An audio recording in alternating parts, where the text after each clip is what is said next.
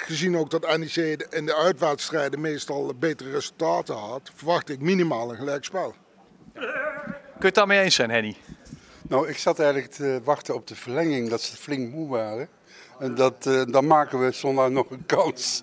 En als ik zie hoe het gisteren tekeer ging, eh, ja, ik denk eh 1-0 voor Vitesse. Alfred, ben je ook zo somber? Nee, ik ben helemaal niet somber. Ik zeg gewoon 1-2. En dat vind ik het, eh, geweldig dat de NEC dat presteert. Ik neem aan dat eh, Vitesse nog met een paar stijve benen het veld op gaat. En, eh, daar zullen we dan misschien een beetje eh, van moeten hebben.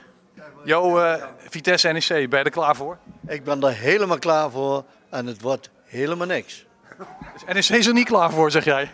Nee, helemaal niet. Zoals ik ze de laatste tijd heb zien voetballen, hoeven wij nog nergens op te rekenen bij Vitesse. Dan meen ik, al is Vitesse ook nog zo slecht, wij zijn nog slechter.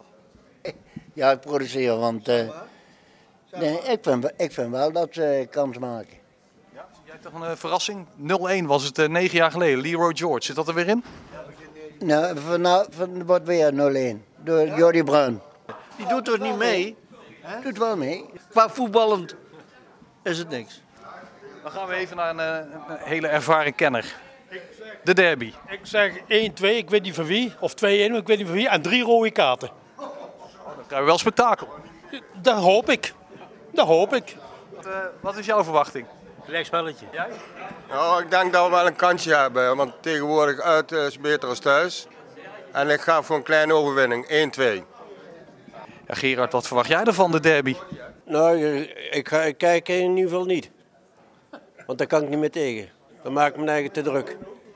Wat, wat is je verwachting qua uitslag? Nou, ik, eh, gelijk spelletje denk ik. Ik wacht wel af eh, wa- wat er gebeurt. eh. ik heb gisteren een stukje van Vitesse gezien. En dat vond ik ook wel aardig, eh, zoals ze speelden. Dus, eh, ze krijgen het eh, zwaar in ieder geval.